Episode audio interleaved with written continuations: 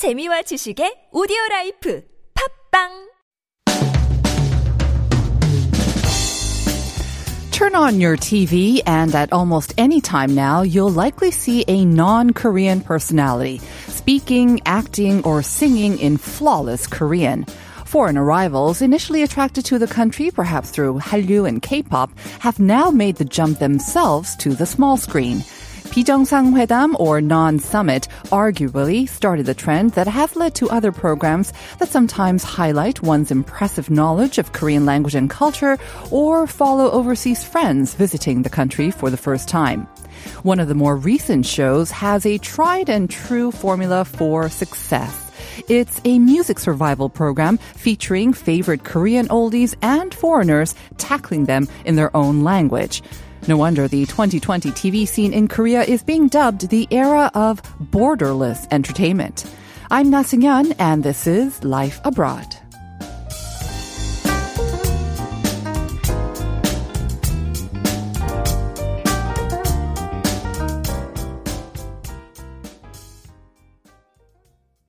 The time is nine oh one on this Wednesday, the first of July, and we're coming to you live on T B S E F M one oh one point three in Seoul and its surrounding areas. I'm your host, Na Sing-yeon, and welcome to Life Abroad. We are here live with you every weekday from nine to ten a.m., helping you to navigate your life here in Korea. And along the way, we'll have some interesting discussions and also meet some very interesting people like today. So here's a rundown of today's show. As you know, this year marks the seventieth anniversary of the Korean War, and Catherine Chung will introduce us to a few exhibits that look at the relationship between war and art in cultured living. And then in Making Connections, we'll be joined by Lara Benito, a Spanish YouTuber turned singer who dazzled viewers and also the original artist on a K-pop survival show reviving oldies but goodies from the eighties and nineties. Once considered the golden age of K-pop, and she'll be giving us a live performance as well this morning, so definitely stay tuned for that. Now let's get to today's question of the day. Tapgol is a neologism to describe nineties content that's gaining popularity recently, and it gets its name from an actual place here in Seoul. So the question is this: what is this location's, what is Tapgol's original purpose? Let me give you the choices. A, is it a park? B, school? Or C, museum? So once again, what is the original purpose of Tapgol? Is it a park, school, or museum? Send us your answers in either English or Korean. That would also be the messages as well to pound or sharp one oh one three. It'll cost you fifty-one per message. Or you can get in touch for absolutely free using the T B S app through our Instagram page. The handle is TBS underscore life abroad. Or because also, especially because Lara will be coming in, you may want to tune into our live stream on YouTube as well. And you could get in touch with us there as well. Of course, we will select a few of your messages to share on the air, and then select a few of them to send out some mobile coffee vouchers as well. So please do get in touch. Up next, we've got Issue Today with Chu Jihan. And as always, helping us get through the news, or the news that we need to know anyways, is reporter Choo Jihan. Good morning, Jihan. Good morning. Happy hump day. Happy hump day, and happy first of July as well. Yes.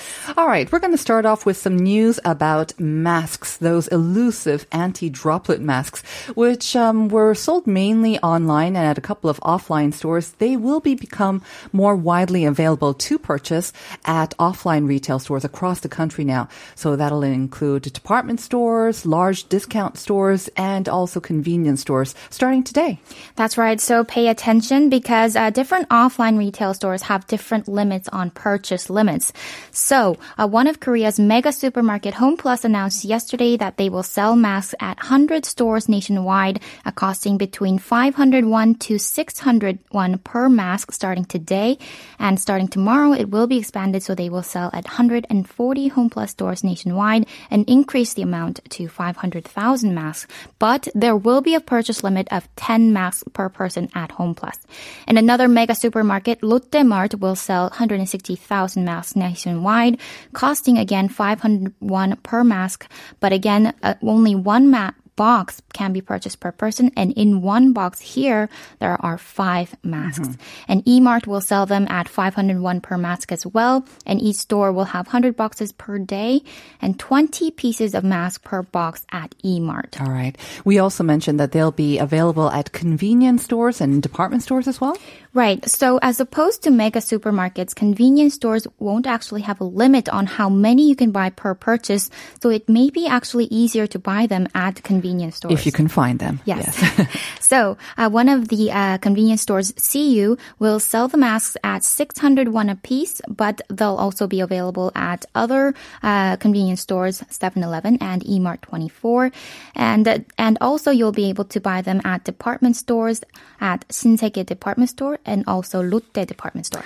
Jihan, have you ever had any luck in actually finding these anti-droplet masks? No, I haven't even them? tried. Yeah, I haven't tried either. I imagine very soon they'll become much more widely mm-hmm. available, and we don't have to... Especially starting next week. And wait in line. Very mm-hmm. good. Let's move on to the next issue, which is related to also COVID nineteen. Starting from today, the E U has included a safe list of at least fourteen countries. Um, so that'll enable travelers from these fourteen countries to come into the E U for or non-essential travel at all as well. And that list includes Korea. So tell us more about the details. Right. So despite the continued spread of the COVID nineteen, uh, the E U believes that at least fourteen countries, including Korea, Australia, Canada, and Japan, are believed to be safe enough to enter the E U. But prominently, the U S, China, Brazil, and India were excluded from this list as these countries' uh, infection rates are continuing to rise. However, the E U said that they're ready to add China to the existing list of fourteen if Beijing agrees to let in travelers from From the E U, so if they reciprocate. Mm-hmm. And according to the latest tally from Worldometer, uh, there has been more than ten million four hundred ten thousand confirmed coronavirus infections worldwide since the virus was first identified last year uh, in China, with uh, deaths now surpassing half million. Mm-hmm. Uh, the U S alone accounts for more than one quarter of all confirmed cases, with nearly one hundred twenty-nine thousand deaths. And more grim remarks by the U S leading uh, public health expert Doctor Anthony Fauci warned on Monday that the U S is unlikely to achieve herd immunity to the virus even with the presence of the vaccine. And also speaking at a briefing in Geneva on Monday, the head of the W H O uh, warned that the COVID nineteen pandemic is actually speeding up, while he criticized governments that uh, have failed to establish reliable contact tracing to stop the spread of the uh, virus. He also said the worst is yet to come. But he did mention that some countries like Korea have shown that the virus can be controlled and suppressed even without the presence of a vaccine.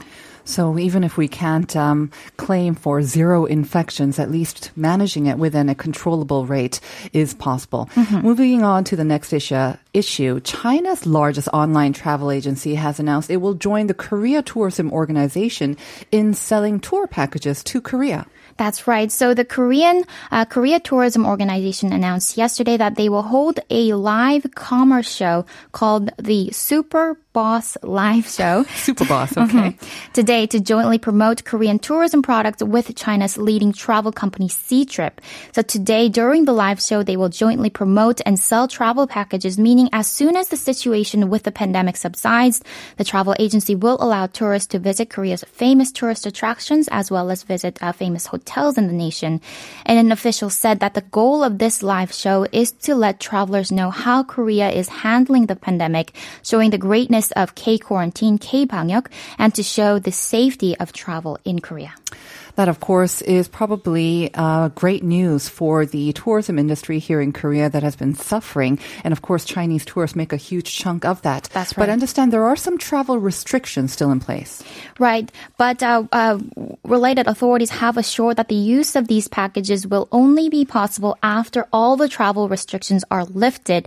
And in the case a traveler does not use the package within six to nine months service period, it will be refunded in full. So, so So far, this Super Live Show has have had great success. Uh, in fact, the Super Boss Live Show has been broadcasted fifteen times its, since its first broadcast on March twenty-third, and per one live show, forty million won was profited, amounting to six point eight billion Korean won, while the cumulative sales so far for all fifteen shows amounted to 600 million won, or about one hundred twenty billion Korean won. All right. We have one last story to cover, and this is about um, the possible disappearance of parks or areas that were designated to be parks. There are one hundred thirty-two of these sort of areas here in Seoul alone, and they were on the verge of disappearing today due to a system called the City Park Sunset System, 도시공원 일몰제, um, not literally to do anything with sunsets, though, right? right? So give us the details. So, okay, first of all, I'll explain what the 도시공원 일몰제 is. So the urban park sunset system, it refers to the removal of a park to protect the property rights of a landowner if the park is not built on privately owned land designated as an urban park under the urban planning facilities for twenty years. And for here, 일몰, the sunset, refers to a system that automatically loses the effect of laws and regulations after a certain period of time. In this case, is twenty years, just as the sunsets over time.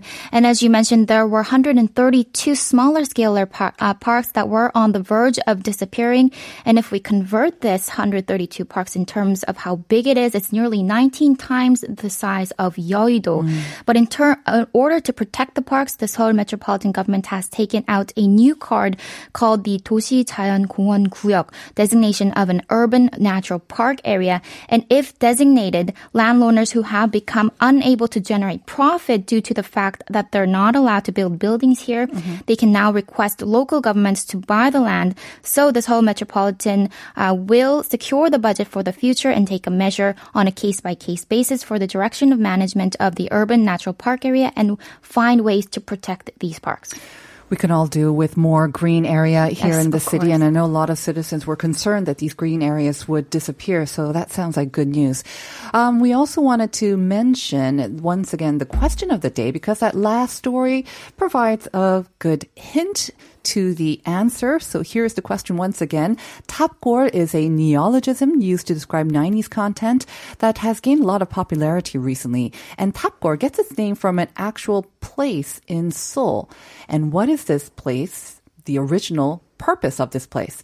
So A, is it a park? B, school? Or C, museum?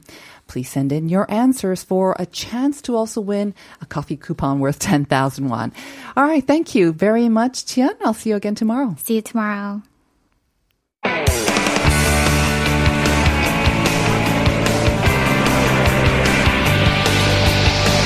From the latest headlines to conversations about the trends and shifts that shape society at large, explore what makes living in Korea interesting with Life Abroad on T B S E F M.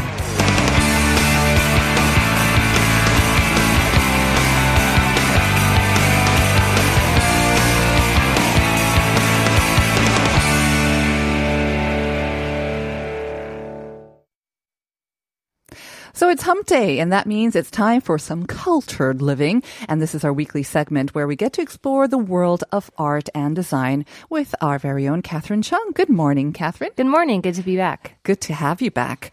It almost feels like um, fall, doesn't it? It's kind of chilly today. That's why we're all in these long sleeves. Right. Kind I'm in a nice. sweater today. Yeah. Enjoying the little coolness before the full brunt of the summer heat hits us.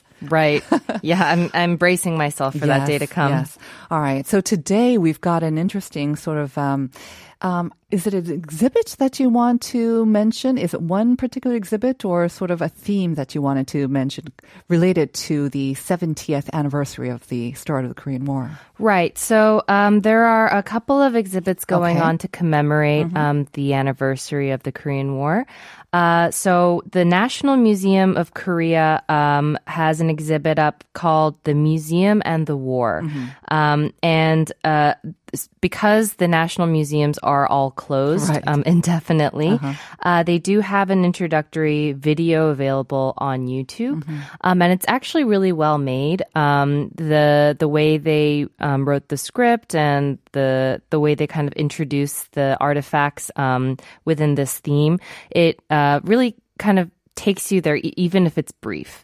Is it available in English as well, or just Korean for now? It is only available in Korean, mm. um, but the I, I didn't realize, but YouTube has like an automated subtitle function. It not, isn't perfect. Not the best, yes, but you get the gist. Right, yes. right. Um, and if you do a little bit of research behind it, you, you will get a, a, an idea of what they're trying to say. Okay. Um, and it's only like maybe thirteen minutes long or something mm-hmm. like that, but um, I, I think it's a really good introduction. And it must be a more visual experience anyways, right? Mm-hmm. What they're trying to show here. Mm-hmm. So, okay. Um, so, yeah, so the, the basic gist of, of the um, exhibit is Is um, v- visitors and viewers can learn about um, what the effects of the war had mm. on the Korean artifacts and um, uh, and the role of the National Museum and, and the role that it played in preserving Korean history. All right. Um, the exhibit is divided into two parts. Um, you know, the first part deals with um, the cultural heritage items that were damaged. Mm-hmm. Um, and the second part kind of shows how the National Museum um, preserved um, the those artifacts um, during the war. Mm-hmm. Um, and the, the subtitle of the, the exhibit is called um, 지키고 이어가다, mm. um, which is sort of indicative of the National Museum's efforts to protect and continue the cultural heritage. Which is the literal translation, right? To protect right. and continue or preserve. Right. Yes. Right. Um, and so it shows a little bit of um, that process. Mm. Um, and so, so that part's really interesting. Of course, war has a huge impact and devastates um, life across all fields. But I can imagine art. I mean, that's one thing that can never be sort of reproduced completely. Right. And it's one of the lasting sort of remnants of war. So I can imagine how devastating it was for arts and the cultural artifacts here in Korea. Sure. So during the Korean War, almost every single city was just destroyed. Mm. Um, and, uh, you know, Seoul was taken over like three or four times, mm-hmm. I believe. Um, and during that process, um, so the North wanted to take a lot of the artifacts back to the North, you know, understandably. Right. Um, but, uh, you know, th- the video talks about how um, the National Museum um, tried its best to kind of undermine um, the efforts of the North. And, you know, they would take um, as much time as they could mm-hmm. to um, wrap the goods. Uh-huh. Um, e- even though, you know, there were there were threats um, and, you know, they were just starving and all, all of these other, um, you know, difficult um, circumstances, you know, they understood the importance of keeping as much um, artifacts as they could in the South. So the North Korean soldiers, you were saying, probably were watching over the South Koreans wrapping up the artifacts, right? Waiting to take them back to the North, but the mm-hmm. South dragged their feet. They took as much time as possible in order to, you know, maybe get some time, buy some time to keep them in the South. Right. Somehow. And so what happened was, um, you know, when Seoul was taken over within like four days mm-hmm. or something, um, the the National Museum, they, you know, um, being under threat, they were taking lots of time to wrap um, these goods. Um, but unfortunately, you know... It, Many of them were right, taken. Right, they yeah. were taken, and mm-hmm. a lot of it was destroyed over the conflict. Um, but luckily, you know, Seoul was recaptured, mm-hmm. um, and they were able to safely move the majority of the goods from Seoul to Busan. Mm. Um, and, you know, these efforts in and of themselves, you know, it wasn't easy, um, but luckily the the government facilitated everything to happen smoothly. And while it wasn't perfect, um, you know, I think also the fact that, um, uh, of course, you know, we don't want to lose any of these cultural artifacts, right. but the fact the the loss of it mm-hmm. is also um, symbolic and significant in our history and of our course. Story. Are there any particular sort of um, pieces that have more maybe significance than others that maybe were lost or were recovered? Right. So um, a good example that literally shows um, the, the, the journey that they had to be on mm. was um, there's a hand-painted map um, uh, that is on display, and it kind of shows the soldiers' Um, footsteps uh-huh. um, on the map. On the map. Right. So it was trodden. It was stepped kind on. Kind of, okay. yeah. Um, and so th- um, this piece was kind of shown to um, signify the, the kind of hardships the actual mm. pieces had to take in order to mm-hmm. be re- uh, recovered. Mm. Um, another example um, was this uh, bronze Buddhist sculpture um, that a Buddhist monk gave to a U S soldier to kind of protect. Mm-hmm. Um, and, you know, not knowing when we'd ever see it again. Um, but it was actually returned in nineteen ninety-nine. Mm-hmm. Um, it, it's an oh, incredibly... not too long ago. Right, mm-hmm. right. Um, and so, yeah, you actually um, see a bunch of uh, works that they preserved, but also that were returned um, mm. into the hands of right. South Korea. Um, I don't know much, but I know that there are still a lot of works scattered around the world that were probably lost during this time of turmoil right. that have yet to be returned. Mm-hmm. Um, so that's the National Museum. Let's right. move on to the next one, uh, the M M C A, which is also closed, but I think a lot of people are waiting for this to reopen. Yeah, yeah. M- me too. I mean, mm. like, I'm actually really excited to hopefully check this um, show out before okay. it's over in September. Mm-hmm. Um, the show is called Unflattening, um, and it's at the National Museum of Modern and Contemporary Art. Um, and this show is uh, more of a contemporary take um, on uh, the the arts and works created in response to um, the the Korean War. Mm. Um, so the the show is divided into four sections. Um, And the, the first section um, is uh, sort of um, it are the works by artists who were there in, during the war. During the war, okay. right? And this actually includes um, Korean artists mm-hmm. as well as artists who from countries who had participated in the Korean War mm-hmm. um, fr- from other countries. Okay, um, and so. Uh, it it depicts, you know, scenes of like Pinangkil, mm-hmm. which is the um, evacuation route. Right. Um, uh, also, um, these uh, Korean shacks mm-hmm. um, that were created um, in response to the overwhelming mm-hmm. um, kind of, like, I guess, refugees from Um, Seoul and other cities down right. to Busan. So it depicts basically what it was like during the time when they were on the move, um, escaping conflict and having to makeshift, do with whatever they had to create these makeshift homes or whatnot by both Korean and also foreign observers. That's right. Mm. Um, and, you know, this would fall into the category of war art. Yes. Um, and it's...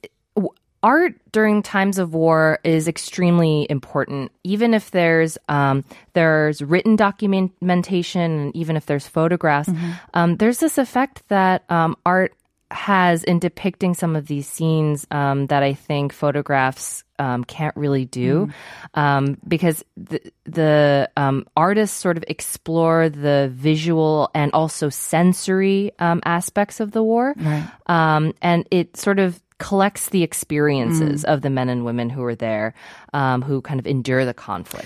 I see one familiar word, um, name here. I, I don't know a lot about art, but like Kim Hwang-gi. Yes. I think um, all people, most Koreans and even foreign sort of lovers of art will recognize this name. He's a master in Korean contemporary art, but he was actually um, serving in the Navy during the... Are there any works of his on display in this exhibition too? Yes. There are, okay. Right. So I think the exhibit actually starts with with his piece. Mm-hmm. Um, they they show it to you in the YouTube video. Mm. And uh, just to briefly mention this YouTube video that the M M C A made, um, it's actually quite thorough.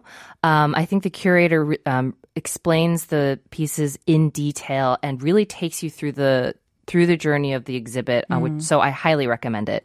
Um, but uh, so this painting by Kim Hwang-gi, um, it's it's not very large, um, but it is a depiction of um, 판잣집, mm-hmm. which is shanty the, right towns or shanty huts. Mm-hmm. That's right. Um, so uh, um, either he was observing it, or he, maybe he even had to stay in it for mm-hmm. a little bit.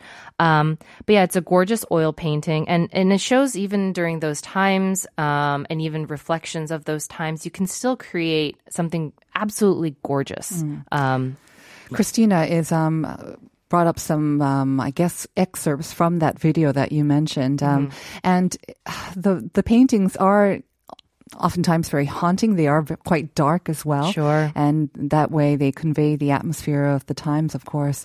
Mm-hmm. Um, there are quite a few works by foreigners as well. I don't know if they were actually soldiers or they were just observers at the time, but um, yeah, they they have very sort of realistic looking depictions of the soldiers themselves who are who are fighting in the war. Right. It's actually really kind of inspiring because you what you would imagine war art to be of the conflict, mm. right?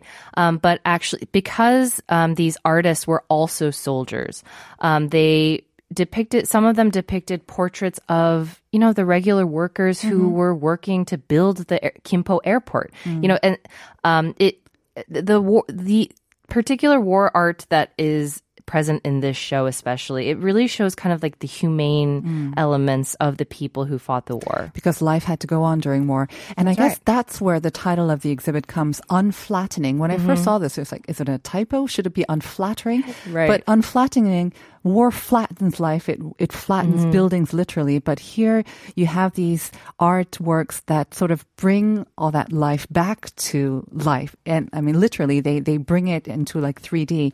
And that, I guess, is the unflattening part of the Absolutely. exhibit. Yeah, that, that's a that's actually a really good point. Um, you know, it, it really... And, and the idea of unflattening is also this idea of kind of unflattening the um, typical idea mm-hmm. of war right. and the Korean War. Mm. And so this exhibit actually um, wants the viewer to see war in many different perspectives, mm-hmm. um, you know, different from different perspectives of, of different countries. Of um, and, and so the show actually has not just works about the Korean War, mm-hmm. um, but also about various conflicts um, overseas from from artists from abroad. You know, it's it's a really diverse mm. collection. Unfortunately, Catherine, we only have about thirty or forty seconds ah! left, but I know that you wanted to do, introduce one thing in Gwanghwamun Square, just yes. um, if they just pass it by right. very quickly. Right. So um, this is a massive um, eight meter um, by eight meter by eight meter mm-hmm. um, installation piece called Gwanghwamun Arirang. Um, it's located in Gwanghwamun Square, um, right in front of Gyeongbokgung Palace. Mm-hmm. Um, it's by artist Kang Ik-jung. Um, and it's a installation piece that's supposed to give hope mm. um, to people, um, you know, when thinking about the Korean War, mm. um, and to kind of un- to uh, distill the idea that um, you know it, it's. Uh, think something of the past mm-hmm. and that, you know, now we can look back on it with hope. All right. So if you're in the area, go check it out. Gwanghwamun Square, that's Gwanghwamun Arirang. And that was Catherine Chung. Thank you very much for allowing us to enjoy a little cultural living during these COVID times. Thanks, Catherine. Thank you. See you next week.